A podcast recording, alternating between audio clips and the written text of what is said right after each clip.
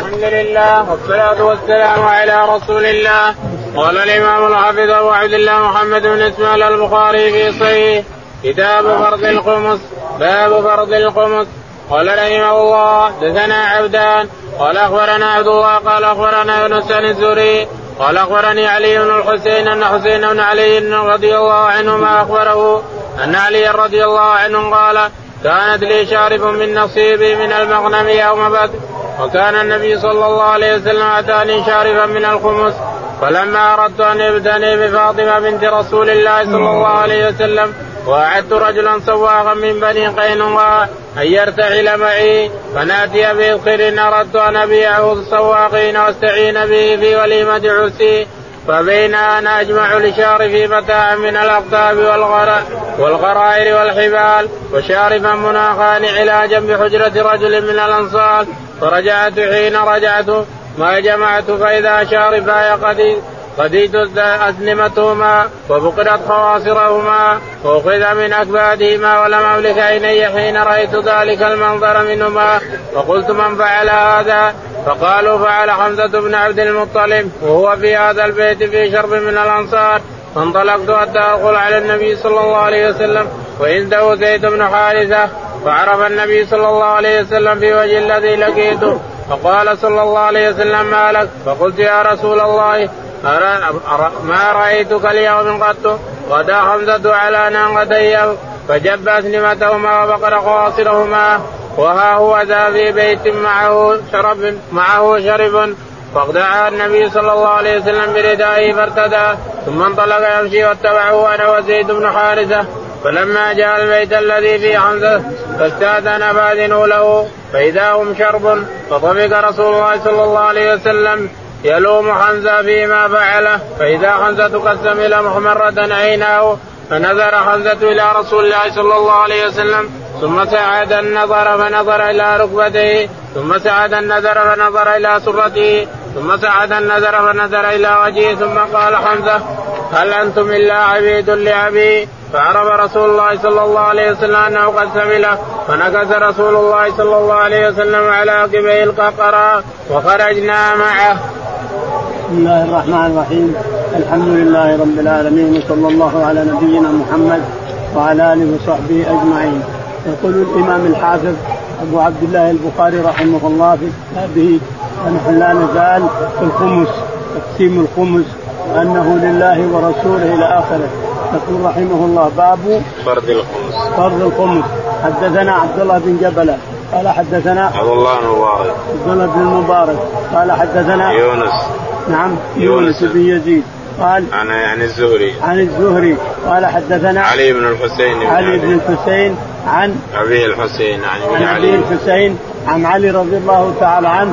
يقول علي رضي الله عنه كان يريد أن يبني بأبي فاطمة الزهراء رضي الله عنها. خطبها من الرسول ويريد أن يتزوجها ولكن طلب منه مهرا لها. فحصل من المغائم من الخمس حصل على ناقتين. شارفين يعني ناقتين كل واحد لها سنام. التي لها سنام تسمى شارف. ناقة لها سنام كبير تسمى شارف.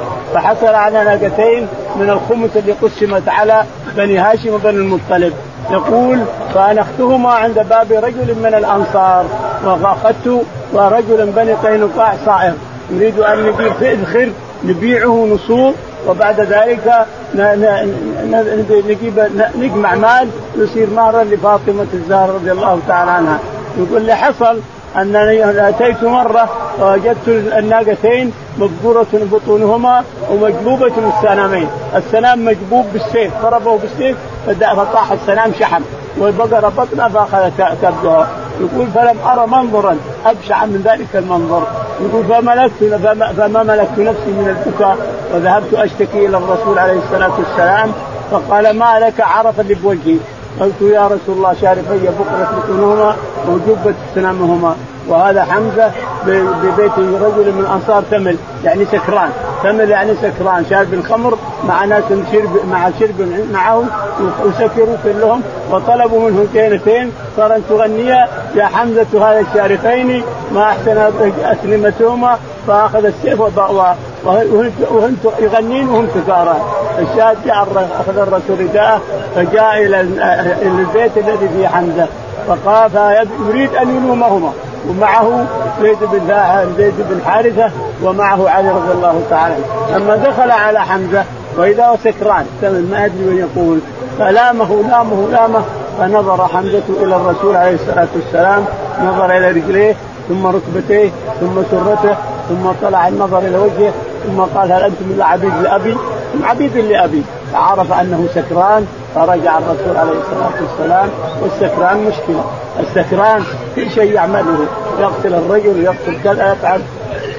السكران ما يقدر الإنسان يمنعه إذا صار سكران. ولكن من قول الله تعالى وتقدس ومنته وكرم على المسلمين أن حرمه على المسلمين. الأول كان في مصائب. نعم.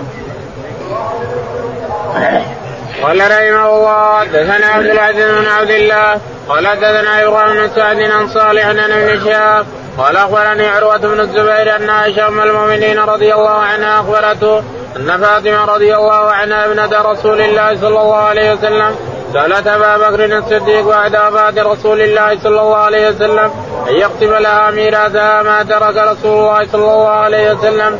مما افاء الله عليه. فقال له أبو بكر إن رسول الله صلى الله عليه وسلم قال لا نورث ما تركنا صدقة. فغضبت فاطمة بنت رسول الله صلى الله عليه وسلم فهجرت أبا بكر رضي الله عنه فلم تزل مهاجرته حتى توفيت. وعاشت بعد رسول الله صلى الله عليه وسلم ستة أشهر. قالت وكانت فاطمة تسأل أبا بكر نصيبها مما ترك رسول الله صلى الله عليه وسلم. من خيبر وفتك وصدقته بالمدينة فأبى أبو بكر عليها ذلك وقال لست تاركا كأن شيئا كان رسول الله صلى الله عليه وسلم يعمل به إلا عملت به فإني أخشى إن تركت شيئا من أمري أن أذيق فأما صدقته بالمدينة فدفع عمر إلى علي وعباس وأما خيبر وفتك فامسكها عمر وقال هما صدقة رسول الله صلى الله عليه وسلم كانتا لحقوقه الذي تعروه ونوائبه وامره ما إلى من ولي الأمر قال فهما على ذلك إلى اليوم. يقول البخاري رحمه الله حدثنا عبد العزيز بن عبد الله. عبد العزيز بن عبد الله قال حدثنا إبراهيم بن سعد. إبراهيم بن سعد قال حدثنا صالح بن كيسان. صالح بن كيسان عن ابن شهاب. عن ابن شهاب الزهري قال عن عروة بن الزبير عن عائشة. بن الزبير قال عن عائشة. عن عائشة رضي الله تعالى عنها أن فاطمة أتت تسال أبا بكر الصديق حينما مات والدها تساله الميراث ميراث الرسول عليه الصلاة والسلام فقال لها إن الرسول عليه الصلاة والسلام قال نحن معاشر الأنبياء لا نورث. ما تركنا صدقه لا ما لنا ما نورث. المال للمسلمين كله. المال اللي نتركه يتركه الرسول عليه الصلاة والسلام للمسلمين. ما يورث وإنما هو صدقة على جميع المسلمين. فرفض أبو بكر أن يعطيها ما خلف الرسول عليه الصلاة والسلام. فهجرته ولم تسلم عليه ولم تكلمه حتى ماتت. وعاشت بعد أبيها عليه الصلاة والسلام ورضي الله عنها ستة أشهر. عاشت ستة اشهر ثم لحقت به ثم ماتت رضي الله عنها وأرضاها. الشاهد أن ابا بكر قال إن الرسول عليه الصلاة والسلام قال نحن معاشر الأنبياء لا نورث ما تركنا صدقة اللي نتركه هو مال اللي نتركه مال للمسلمين كافة هو للمسلمين كافة نعم قال قام أبو بكر ما ترك من قالت وكانت فاطمة تسأل أبا بكر نصيبه مما ترك رسول الله صلى الله عليه وسلم. يقول إن فاطمة تسال نصيبه من خيبر ومن فدك فدك قريتين فدك وفديك قريتين قريب من خيبر حوالي 100 متر 100 كيلو عن خيبر. فخيبر للرسول عليه الصلاة والسلام. صدقات حديقه يصدق فيها على زوجاته وعلى بني هاشم وبني المطلب وعلى أهل الصفه ينفق منه على أهل الصفه وكذلك فدك خاص بالرسول عليه الصلاة والسلام. فدك وفديك قريتان كبيرتان فيهما نخل وغيره. ينفق منهما من ثمرتهما على أزواجه وعلى بني هاشم بن المطلب وعلى فقراء المسلمين من أهل الصفه نعم. قال أبو بكر ولست تاركا شيئا. كان رسول الله صلى الله عليه وسلم يعمل به هذا أبو بكر ما أقنع فاطمة.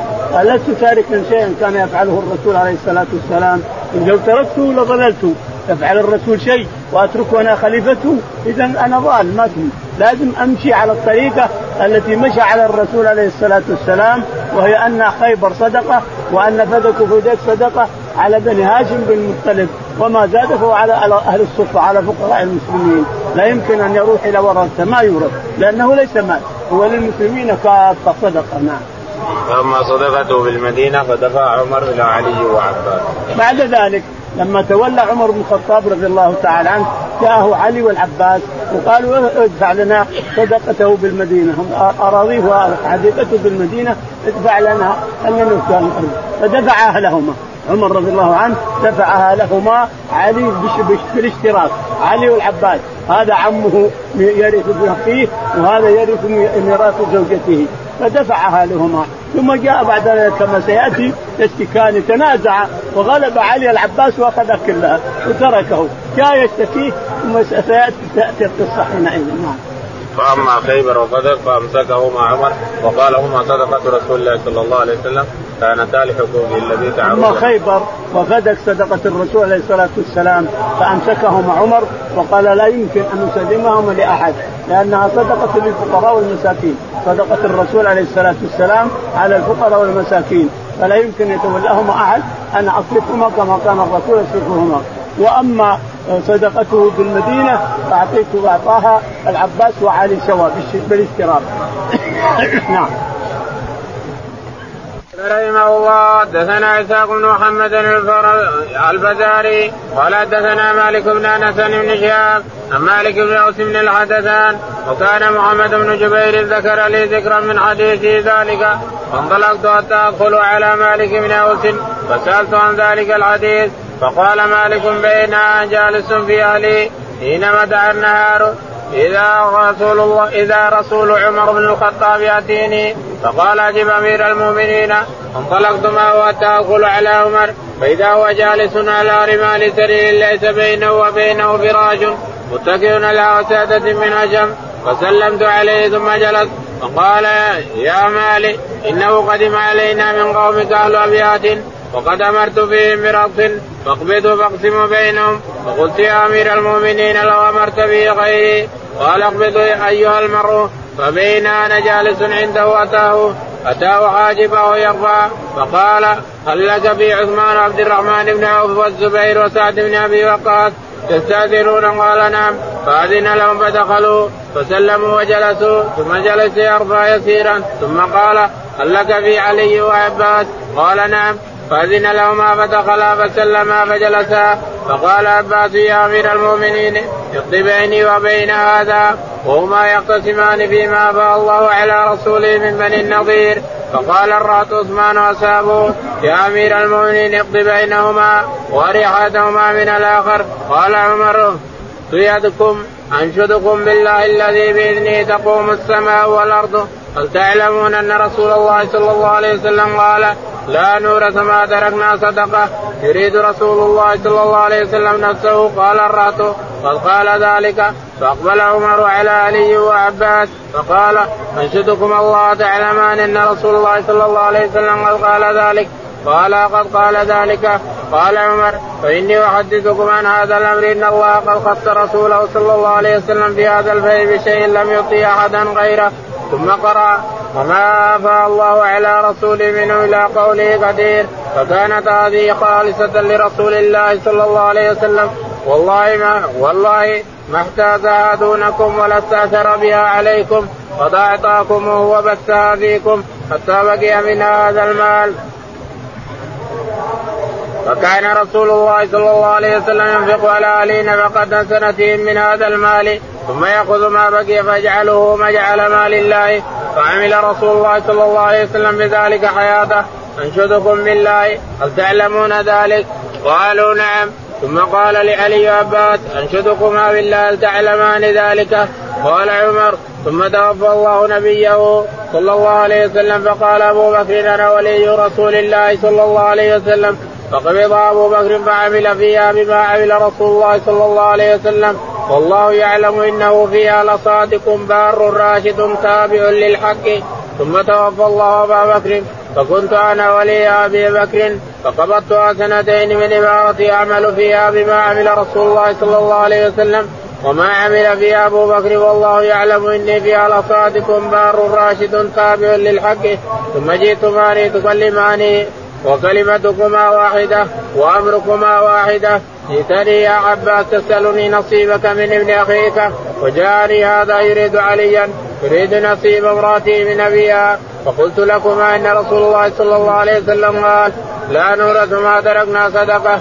فلما بدا لي أن ادفع إليكما قلت نسيتكما دفعتها إليكما على أن عليكما عهد الله وميثاقه لتعملان فيها بما عمل فيها رسول الله صلى الله عليه وسلم وبما عمل فيها أبو بكر وبما عملت فيها منذ وليتها فقلت فادفعها إلينا وبذلك دفعتها إليكما وانشدكم بالله. هل دفعتها إليهما بذلك؟ قال الرهط نعم. ثم اقبل على علي وعباس قال أنشدكما بالله. هل دفعتها إليكما بذلك. قال نعم. قال فتلمسان مني قضاء غير ذلك. فوالله الذي باذنه تقوم السماء والأرض لا أقضي فيها قضاء غير ذلك. فإن نزلت معنا فادفعها إلي فإني اكفيكهما. يقول البخاري رحمه الله. حدثنا إسحاق بن محمد. إسحاق بن محمد. قال حدثنا مالك بن أنس. مالك بن بن الأوس قال قال مالك. بن أنس. قال حدثنا ابن شهاب. بن شهاب الزهري. قال حدثنا مالك بن أوس بن مالك بن أوس بن الحدثان قال وكان محمد بن جبير ذكر لي وكان محمد بن جبير قال ذكر لي نعم إيش؟ فانطلقت حتى أدخل على مالك بن الحدثان يقول ذكر لي حديثا فانطلقت على حتى أدخل مالك بن الحدثان يتمم الحديث لا أكمل الحديث الذي سمعته اكمله يعني نعم. وقال مالك بينما أنا جالس في أهلي حين متع النهار إذ رسول عمر بن الخطاب يأتيني. يقول مالك بن الحدثان بينما أنا جالس في أهلي سمعت إذ جاء رسول عمر بن الخطاب وكان هو الخليفة ذلك اليوم يقول لك أجب أمير المؤمنين يقول فلبست ثيابي ثم ذهبت إلى عمر رضي الله تعالى عنه حتى دخلت عليه ووجدته مفترشا على سرير قد أثر في جسمه ومتوسد خشبة. ناظر. أمير المؤمنين. ينام على سرير خوص أثر في جلده. ووسادته خشبة. خشبه متوسده وهو أمير بين يديه الدنيا كلها. كل الدنيا بين يديه. فدخلت على عمر رضي الله عنه. نعم. قال فقال يا مالك إنه قدم علينا من قومك أهل أبيات وقد أمرت من برد فاقبضوه يقول فقال يا مالك يا مال تصغير لمالك مال يصغر مالك بن بن حدثان قال يا مال إنه قد قدم علينا ناس من قومك فقراء يعني وقد أمرت لهم بأمر. أمرت لهم بصدقة فاقبضها وزعها عليهم لأني ما أعرفهم أنا. قال لو أمرت غيري يا أمير المؤمنين قال اقبضها أيها الرجل. أنا امرتك خلاص. اقبضها أيها الرجل ووزعها عليهم فهم من قومك وأنت أعرف بهم مني. فاقبض المال ووزعه عليهم على حسب فقرهم وغناهم. الفقير يزيد والغني يزيد إلى آخره. يقول نعم فبين نحن كذلك نعم. إذ جاء حاجبه يرفع وقال هل لك في عثمان وعبد الرحمن؟ يقول بينما نحن كذلك خاطبنا عمر إذ جاء يرفع حاجبه غلامه يرفع. غلامه هو البواب هو الحارس فقال هل لك في عثمان وعلي؟ في في عثمان. وعبد الرحمن عبد الرحمن بن عوف. والزبير. والزبير وسعد بن أبي وقاص أربعة. قال نعم. فدخل عليه الأربعة جميعا. ثم سلم وجلس. ثم بعد ذلك قال هل لك في علي بن العباس قال نعم. فدخل علي والعباس. ثم تكلم علي والعباس وتكلم العباس لأن علي أخذ حقه اخذ حق العباس واستولى عليه بالقوه لأن علي أقوى من العباس في الرأي وفي الأشياء. فأخذ ما بين يدي العباس واختازه كله. فجاء العباس يشتكي على عمر بن الخطاب إلى آخره. نعم. وقال عمر يدخل انشدكم بالله الذي بإذنه تقوم السماوات تعلمون أن رسول الله صلى الله عليه وسلم قال لا نورث ما تركنا صدقه. ثم قال للرهب عمر رضي الله عنه لما تكلم العباس واشتكى علي وقال إنه غلبه على ما بين يديه وأخذه علي كله فقال عمر بن الخطاب للرهب عثمان وسعد وعبد الرحمن قال انشدكم بالله هل تعلمان أن الرسول عليه الصلاة والسلام قال ما تركنا صدقة ما تركنا معاشر الأنبياء صدقة هل تعلمان ذلك؟ قال نعم نعلم ذلك فرجع على عباس وعلي. قال تعلمان بالذي أنشدكما بالذي بيده تقوم السماوات والأرض. قال قال ذلك؟ قال نعم قد قال ذلك. هذا علي والعباس قال أن جئتمونا وأمركما. جئتموني أنتم الاثنين وأمركما واحد. عمل أبو بكر في في ما خلفه الرسول على ما خلفه الرسول وهو بار راشد. ثم توليت أنا وعملت به سنتين وإن شاء الله إني بر راشد فجأت فجئتموني أنتم الاثنين علي والعباس. أمركما واحد وكلامكما واحد. وسالتماني أن أدفع لكما ما في المدينة من من حدائق الرسول عليه الصلاة والسلام فدعت دفعتها لكما بشهادة هؤلاء منه. على أن تعمل فيها ما كان يعمل الرسول عليه الصلاة والسلام. ثم ذهبتم وأنتم أمركم واحد ومشورتكم واحدة. الآن جئتمان لأخذ قضاء ثانيا هذا مستحيل. ثم قال لهما أجدكم بالله هل تعلمان أن الرسول قال ما تركنا صدقة؟ وأن ارث الذي نزلت فيه الآية أنه خاص بالرسول عليه الصلاة والسلام وكان ينفق على زوجاته وعلى أهل الصفة وعلى الفقراء والمساكين بني هاشم. هل تعلمان ذلك؟ قال نعم إلى آخره. قال هل تريدان حكما أو قضاء غير ما قضيت في الأول هذا مستحيل إلى اخره نعم. عجزتم عنها فادفعها إلي إن عجزتم عنها جئت عجزانين عنهم وما تقدرون ردوها علي وأنا اعمل بها عمل ما فعل الرسول عليه الصلاة والسلام نعم. باب أداء الخمس من الدين قال رحمه الله دثنا أبو النعمان قال حدثنا حماد بن أبي حمزة الضبعي قال سمعت ابن عباس رضي الله عنهما يقول قدم عبد عبد القيس فقالوا يا رسول الله إن هذا الحي من ربيع بيننا وبينك كفار مضر ولسنا نصل إليك إلا في شهر الحرام. فأمرنا بأمر نأخذ فامرنا بأمر نأخذ منه وندعو إليه من وراءنا. قال أمركم باربع وأنهاكم عن أربع. الإيمان بالله شهادة أن لا إله إلا الله وعقد بيده وإقام الصلاة وإيتاء الزكاة وصيام رمضان. وأن تؤدوا لله خمس ما غنمتم وأنهاكم عن أربع. عن الدباء والنقير والخنتم والمسفت. يقول البخاري رحمه الله باب باب أداء الخمس من الدين. باب أداء الخمس من الدين. يعني كل قبيلة تسير على قبيلة مسلمة تغزو قبيلة كافرة وتأخذ منها لازم تؤدي الخمس لأنه من الدين. الخمس.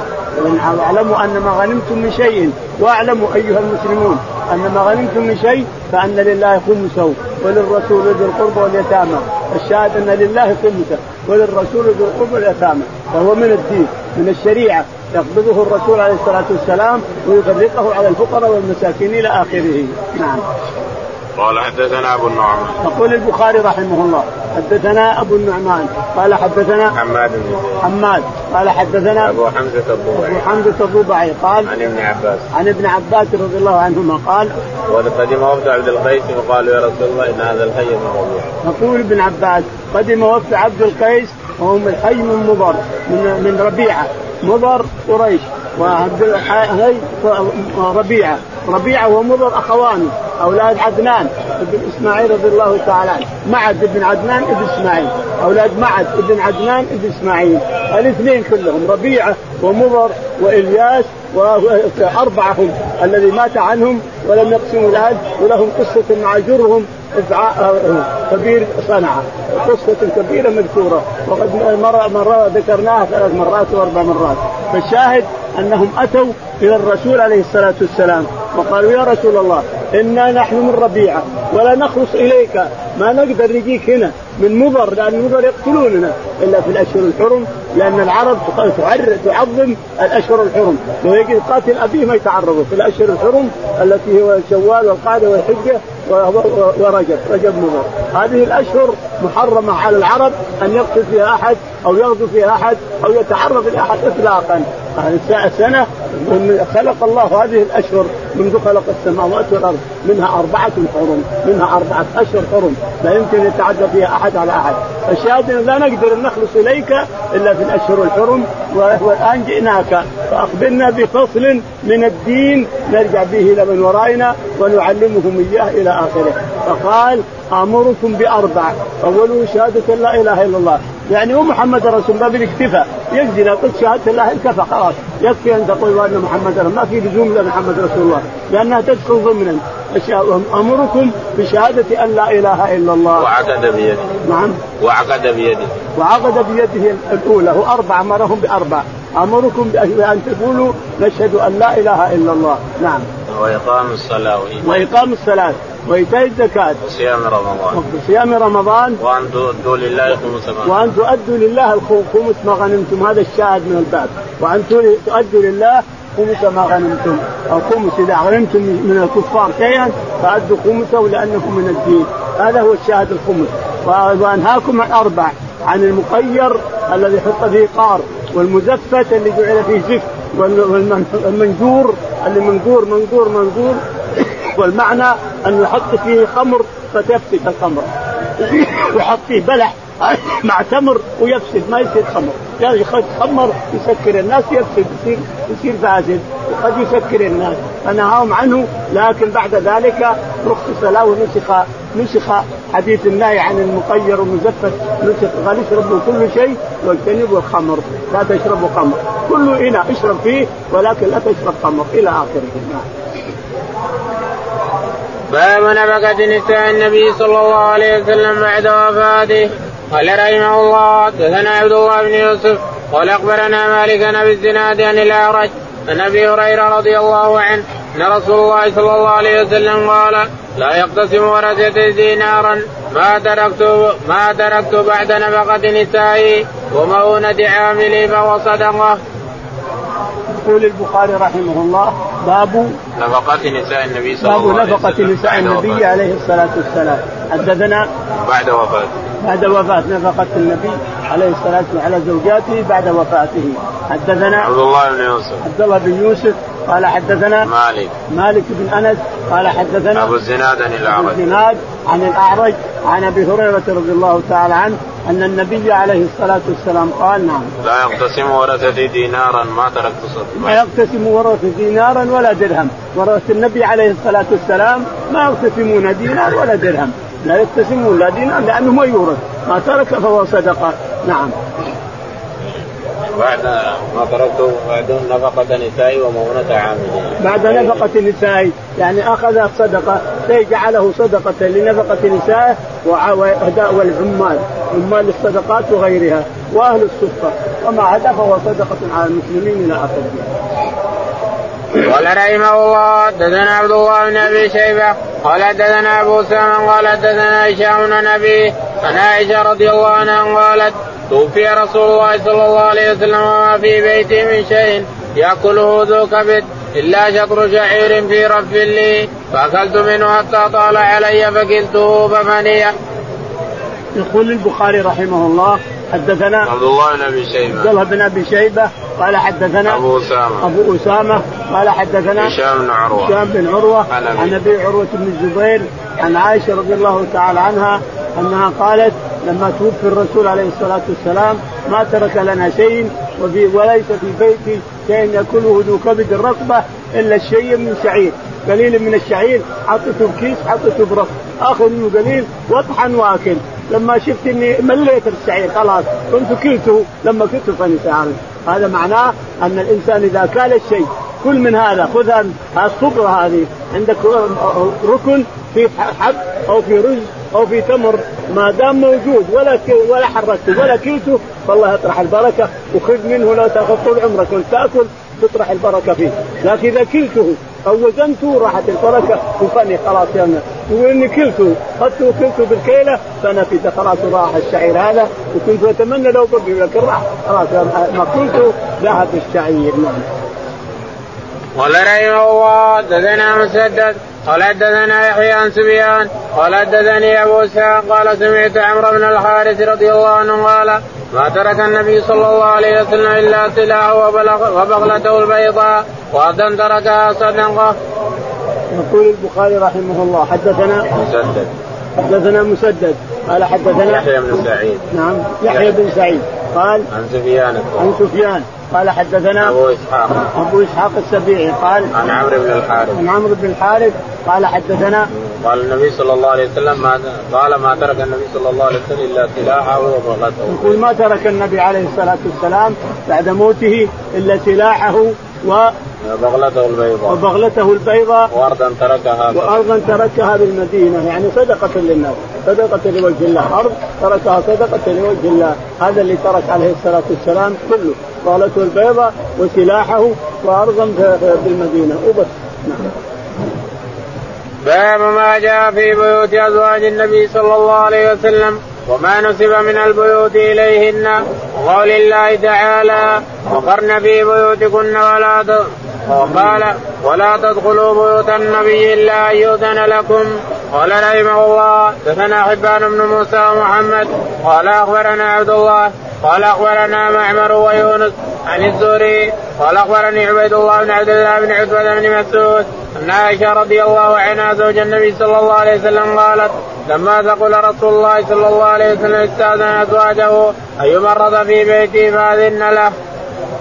يقول البخاري رحمه الله باب ما جاء في بيوت أزواج النبي صلى الله عليه وسلم. ما جاء في بيوت يعني أسماء بيوت النبي عليه الصلاة والسلام وأن كل زوجة من زوجاته لها بيت يخصها أم سلمة عائشة ميمونة صفية كل واحدة لها بيت يخصها يأتيها فيه عليه الصلاة والسلام من نساء النبي عليه الصلاة والسلام لا يجوز أن يرى منها حتى جسدها حتى الجسد ما يمكن يراه أحد لأنه وإن كانت من أمهات المؤمنين لكن حرم الله أن نرى حتى جسدها لازم تلفلف جسدها ما يرى مرة واحدة ولهذا لما تزوج صفية الرسول عليه الصلاة والسلام قال لنرى هل هي من أمهات المؤمنين أو مملوكة. فلما أردفها اضاف عليها شرشف من هنا ومن هنا فصارت مستورة من الشرشف فعلموا أنها من أمهات المؤمنين لأنها لا يرى حتى جسدها.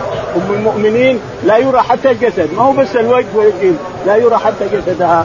أمهات المؤمنين. التسع حرام على الناس أن يرون أجسادهن نعم.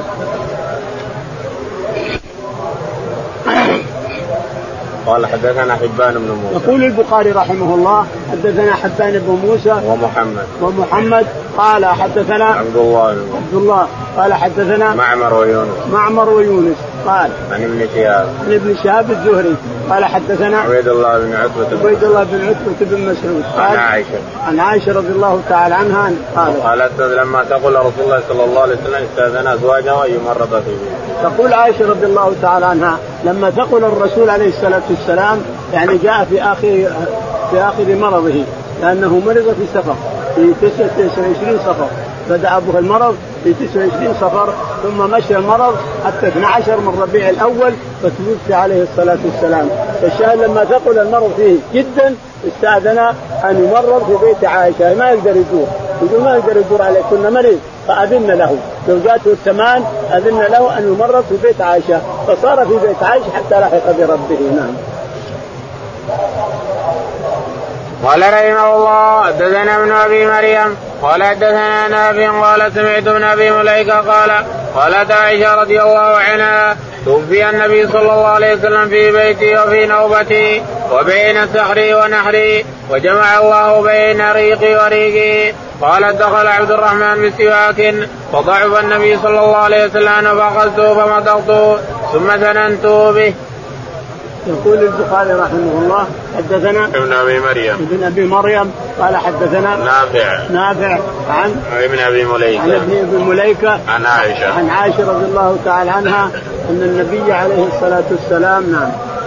قال توفي النبي صلى الله عليه وسلم في بيتي وفي نوبتي. تقول عائشة توفي الرسول عليه الصلاة والسلام في بيتي وفي نوبتي يعني في يومي. في يومها وفي بيتها توفي عليه الصلاة والسلام وبين سحرها ونحرها. المنحر هذا والسحر هذا. هذا السحر اللي يسمونه الناس الصدر.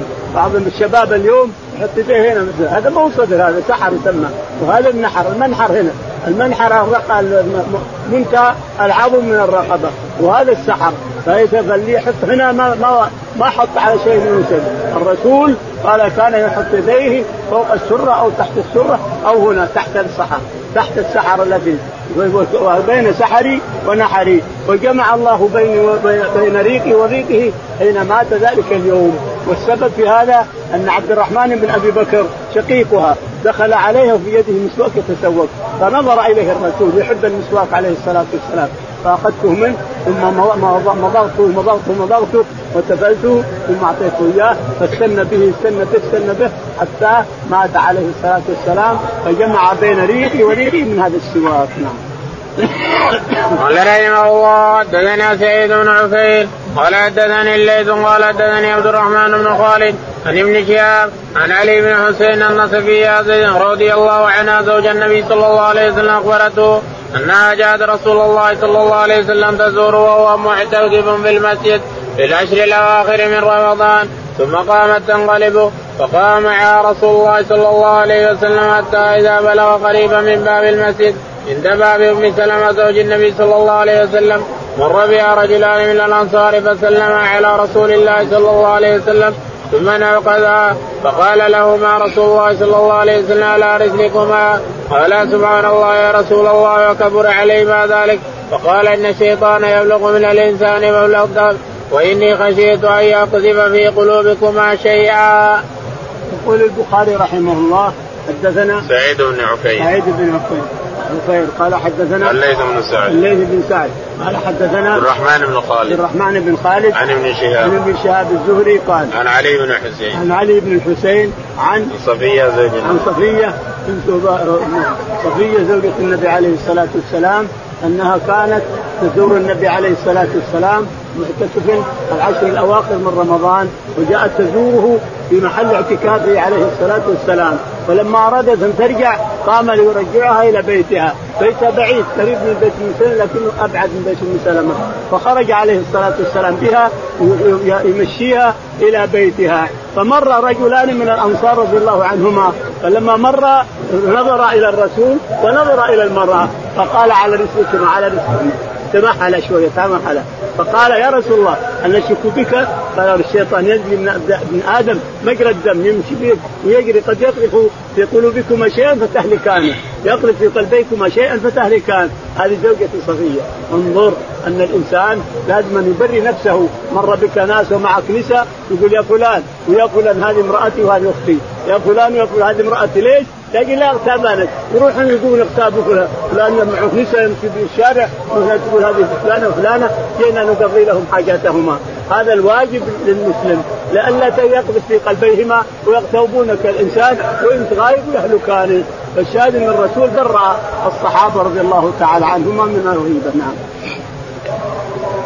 رحمه الله. حدثنا إبراهيم بن المنذر. قال حدثنا أنس بن عياض عن عبيد الله محمد بن يحيى بن حبان أو واسع بن حبان عن عبد الله بن عمر رضي الله عنه قال ارتقيت فوق بيت حفصه رضي الله عنها ورايت النبي صلى الله عليه وسلم يقضي حاجته مستدبر القبلة مستقبل الشام.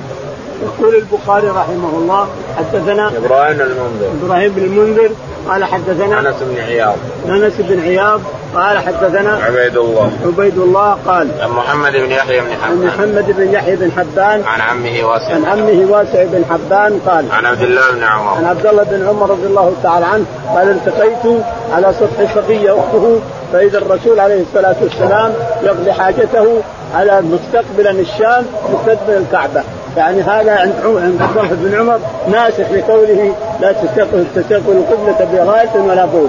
هذا الحديث نسخ حديث عبد الله بن عمر وهو أنه رأى الرسول عليه الصلاة والسلام من بيت حفصة إلى بيت عائشة وهو يبول أو يتغوط من استقبل الشام مستقبل على الكعبة لأنك إذا جعلت الشام في ظهرك استقبلت الكعبة الانسان الشاهد أنه مستقبل الكعبة وهذا ناسخ لحديث لا تستقبل القبلة بغايه ولا بول نعم.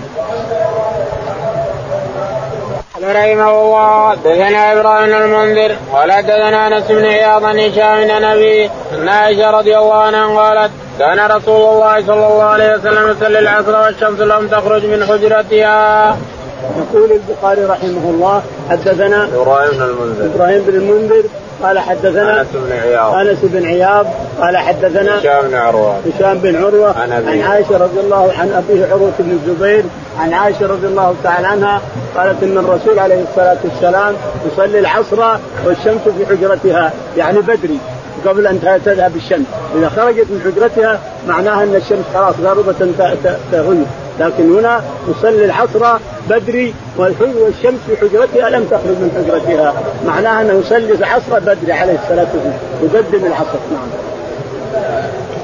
قال رحمه الله حدثنا موسى بن إسماعيل قال حدثنا جواري عن نافع عن عبد الله رضي الله عنه قال قام النبي صلى الله عليه وسلم خطيبا فاشار نحو مسكن عائشة فقال هنا الفتنة وقال هنا الفتنة ثلاثا.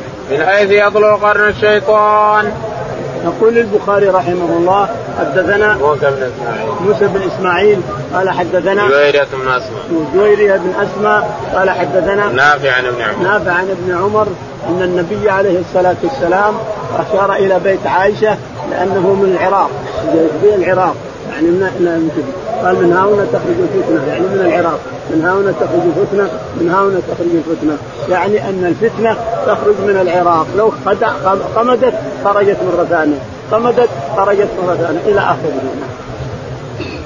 قرن الشيطان. من ها هنا يخرج قرن الشيطان. قال رحمه الله حدثنا عبد الله بن يوسف.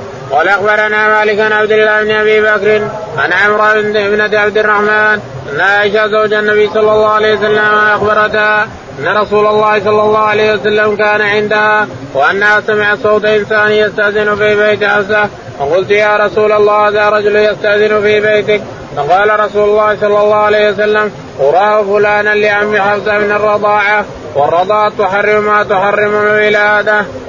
يقول البخاري رحمه الله حدثنا عبد الله بن يوسف عبد الله بن يوسف قال حدثنا مالك بن أنس. مالك بن أنس الإمام قال حدثنا عبد الله بن أبي بكر. عبد الله بن أبي بكر. عن عمرو بنت عبد الرحمن عن عمرو بنت عبد الرحمن قال عن عائشة. عن عائشة رضي الله تعالى عنها أنها سمعت كان الرسول عليه الصلاة والسلام عندها فسمعت رجلا يستأذن في بين حفصة.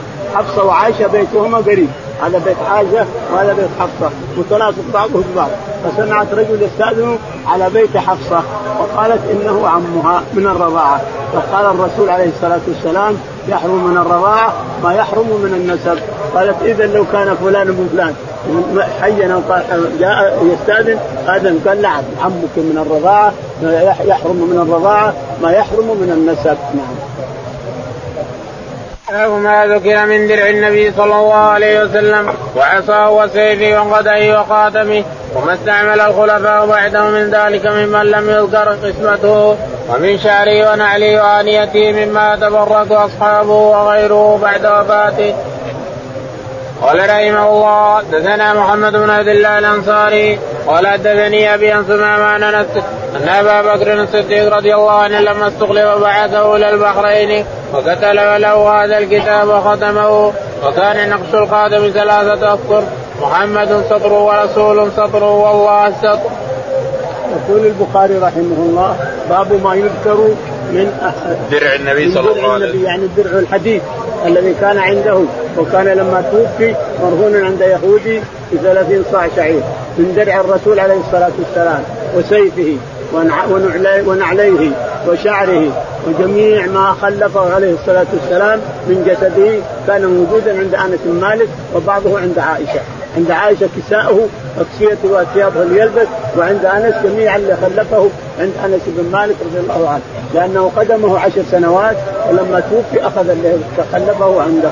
يقول البخاري. وما استعمل الخلفاء بعده من ذلك. وما استعمل الخلفاء بعده من ذلك. منهم من اشترى من أنس العصا وبعضهم اشترى المدن وبعضهم اشترى من كذا وكذا إلى آخره. وعائشة كانت تخرج للناس تخرج لهم كساءه الذي كس عليه. من كساء ملبدا كان مصنوعا باليمن كما سيأتي. نعم. قال حدثنا محمد بن عبد الله الأنصاري. قال حدثنا محمد بن عبد الله الأنصاري. عن أبيه. عن أبيه عبد الله الأنصاري.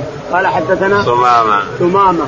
قال حدثنا أنس بن مالك. أنس قال عن ابي ان أبا بكر الصديق أرسله إلى البحرين.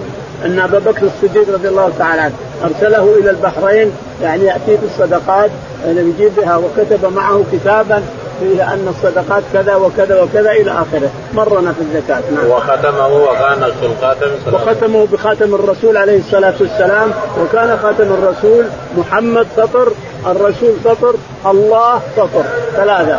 وخاتم الرسول وكان خاتم الرسول مع أبي بكر الصديق رضي الله تعالى عنه حتى توفي ومع عمر حتى توفي ومع عثمان حتى جلس في بئر أريس فسقط من يده وراح إلى اليوم.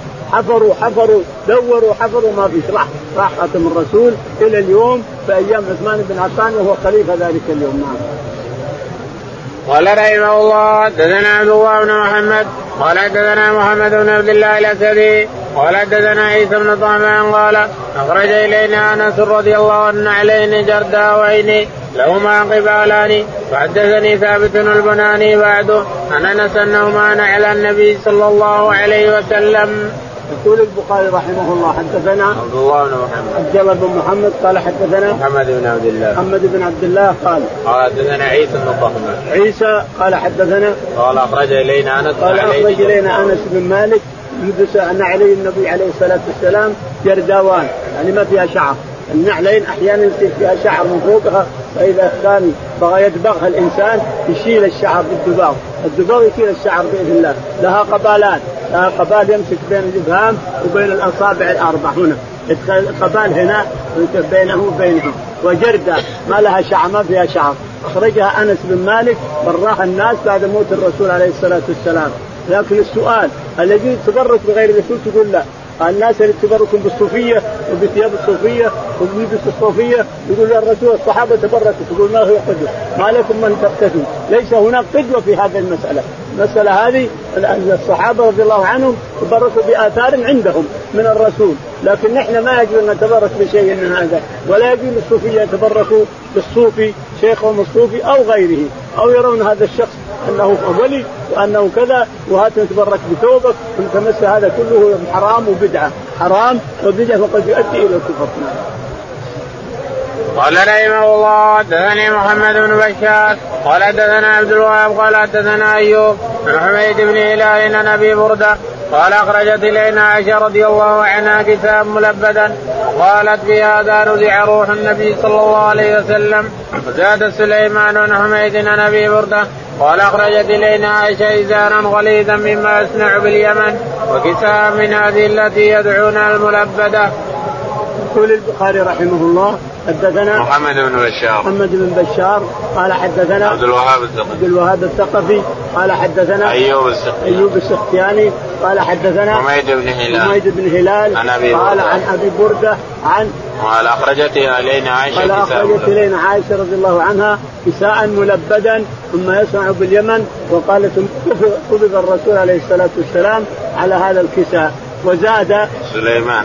وزاد سليمان عن حميد عن أبي برده. عن حميد عن أبي برده أنها أخرجت لهم اكسام ملبدا وإزارا باليمن وقالت وازارا غليظا وازارا غليظا. وقالت قبض عليه الصلاة والسلام بهذين الثوبين في الإزار وفي الرداء وكانت ملبدة وكانت من صنع اليمن. نعم. رحمه الله. دثنا عبدان عن أبي حمزة عن عاصم عن ابن سيرين عن أنس بن مالك رضي الله عنه أن قد النبي صلى الله عليه وسلم انكسر فاتخذ مكان الشعب سلسلة من فضة. قال عاصم رأيت القضاء وشربت فيه. يقول البخاري رحمه الله حدثنا عبدان. عبدان قال حدثنا أبو أبو حمزة. أبو حمزة قال حدثنا عاصم. عاصم قال عن ابن سيرين عن أنس. عن محمد بن سيرين عن أنس بن مالك رضي الله تعالى عنه أن قدح النبي عليه الصلاة والسلام كان من خشب فانكسر. فضببه بفضة. ضببه يعني خرزه وخاطه بفضة. يعني لصق لصق فضة فيه وكان يشرب منها. يعني معنى هذا أنه لو انكسر القدح من فخار مثلا أو من خشب أو من شيء يجوز أن تضببه بفضة. ذهب لا ذهب أحمر ممنوع. لكن الفضة جائز ولا تشرب من من طريق الفضة. تنح عن الفضة واشرب من اللي ما في فضة اشرب منه وجائز لم لم القدح سواء كان من خشب أو من جلود أو من فخار جائز أن تضببه بسلسلة من الفضة. نعم. عاصم رأيت القدح وشربت. يقول عاصم رأيت القدح يعني عند أنس بن مالك وشربت منه شربت منه وفيه السلسله في الخرج اللي خرجه أنس رضي الله عنه أو إنه خرج عليه الرسول عليه الصلاة والسلام. اللهم اهدنا فيمن هديت وعافنا فيمن عافيت وتولنا فيمن توليت وبارك لنا فيما أعطيت ورضيت اللهم توفنا مسلمين. والحكم بالصالحين رب العالمين.